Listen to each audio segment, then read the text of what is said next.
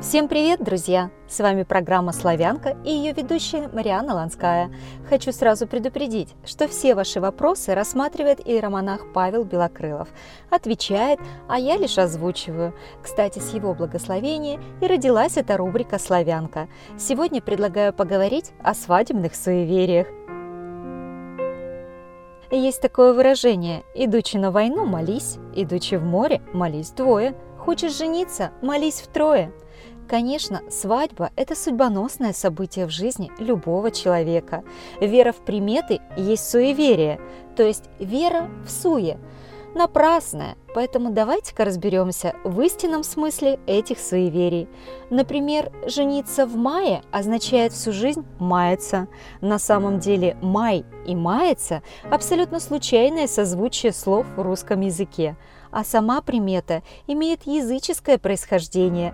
В мае не женились древние римляне, так как в этом месяце они приносили жертвы мертвым и носили траур. Для русских же православных является совершенно недопустимо соблюдение этого языческого обычая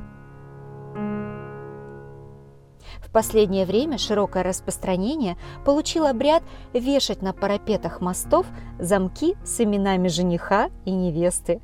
Языческий корень этого действа очевиден, он связан с одушевлением металлического предмета, который из обиходного становится фетишем, неким своеобразным идолом семейного счастья. Что ж, решение за вами, православные. Надо ли поклоняться неодушевленным предметам? Во время свадебных торжеств мы часто видим, как жених несет свою невесту на руках, особенно на мостах. Ах, какой красивый обычай! Но тоже имеет свою языческую суть. В древности молодой муж вносил жену на руках в свой дом, чтобы обмануть злых духов, которые поджидали молодую, стараясь ей навредить. А мост – это символ соединения двух этапов жизни – до свадьбы и после нее. Что ж, сохраним это как приятное ухаживание.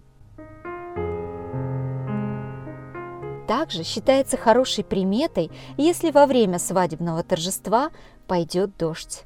Это сулит молодым богатую жизнь. На самом деле примета связана с представлением христиан о дожде как источнике плодородия и, следовательно, благополучия. Некоторые приметы связаны с таинством венчания. Например, якобы по свечам, которые держат молодые, судили об их будущей жизни. Если горят ровно, то жизнь будет спокойная, с треском – раздорная. Оплывают – ждать горя, не оплывают – муж будет тихим и верным. Ах, ах, ах! Венчальные свечи – это святыня, и их хранят в доме у икон и зажигают в моменты искушения и скорби, настигающие супругов. А гадать на горении свечей, тем более во время совершения таинства венчания, это, скажем так, осквернение святыни. Мира вам, друзья, и отличного настроения! С вами была Марианна Ланская в рубрике «Славянка» по благословению иеромонаха Павла.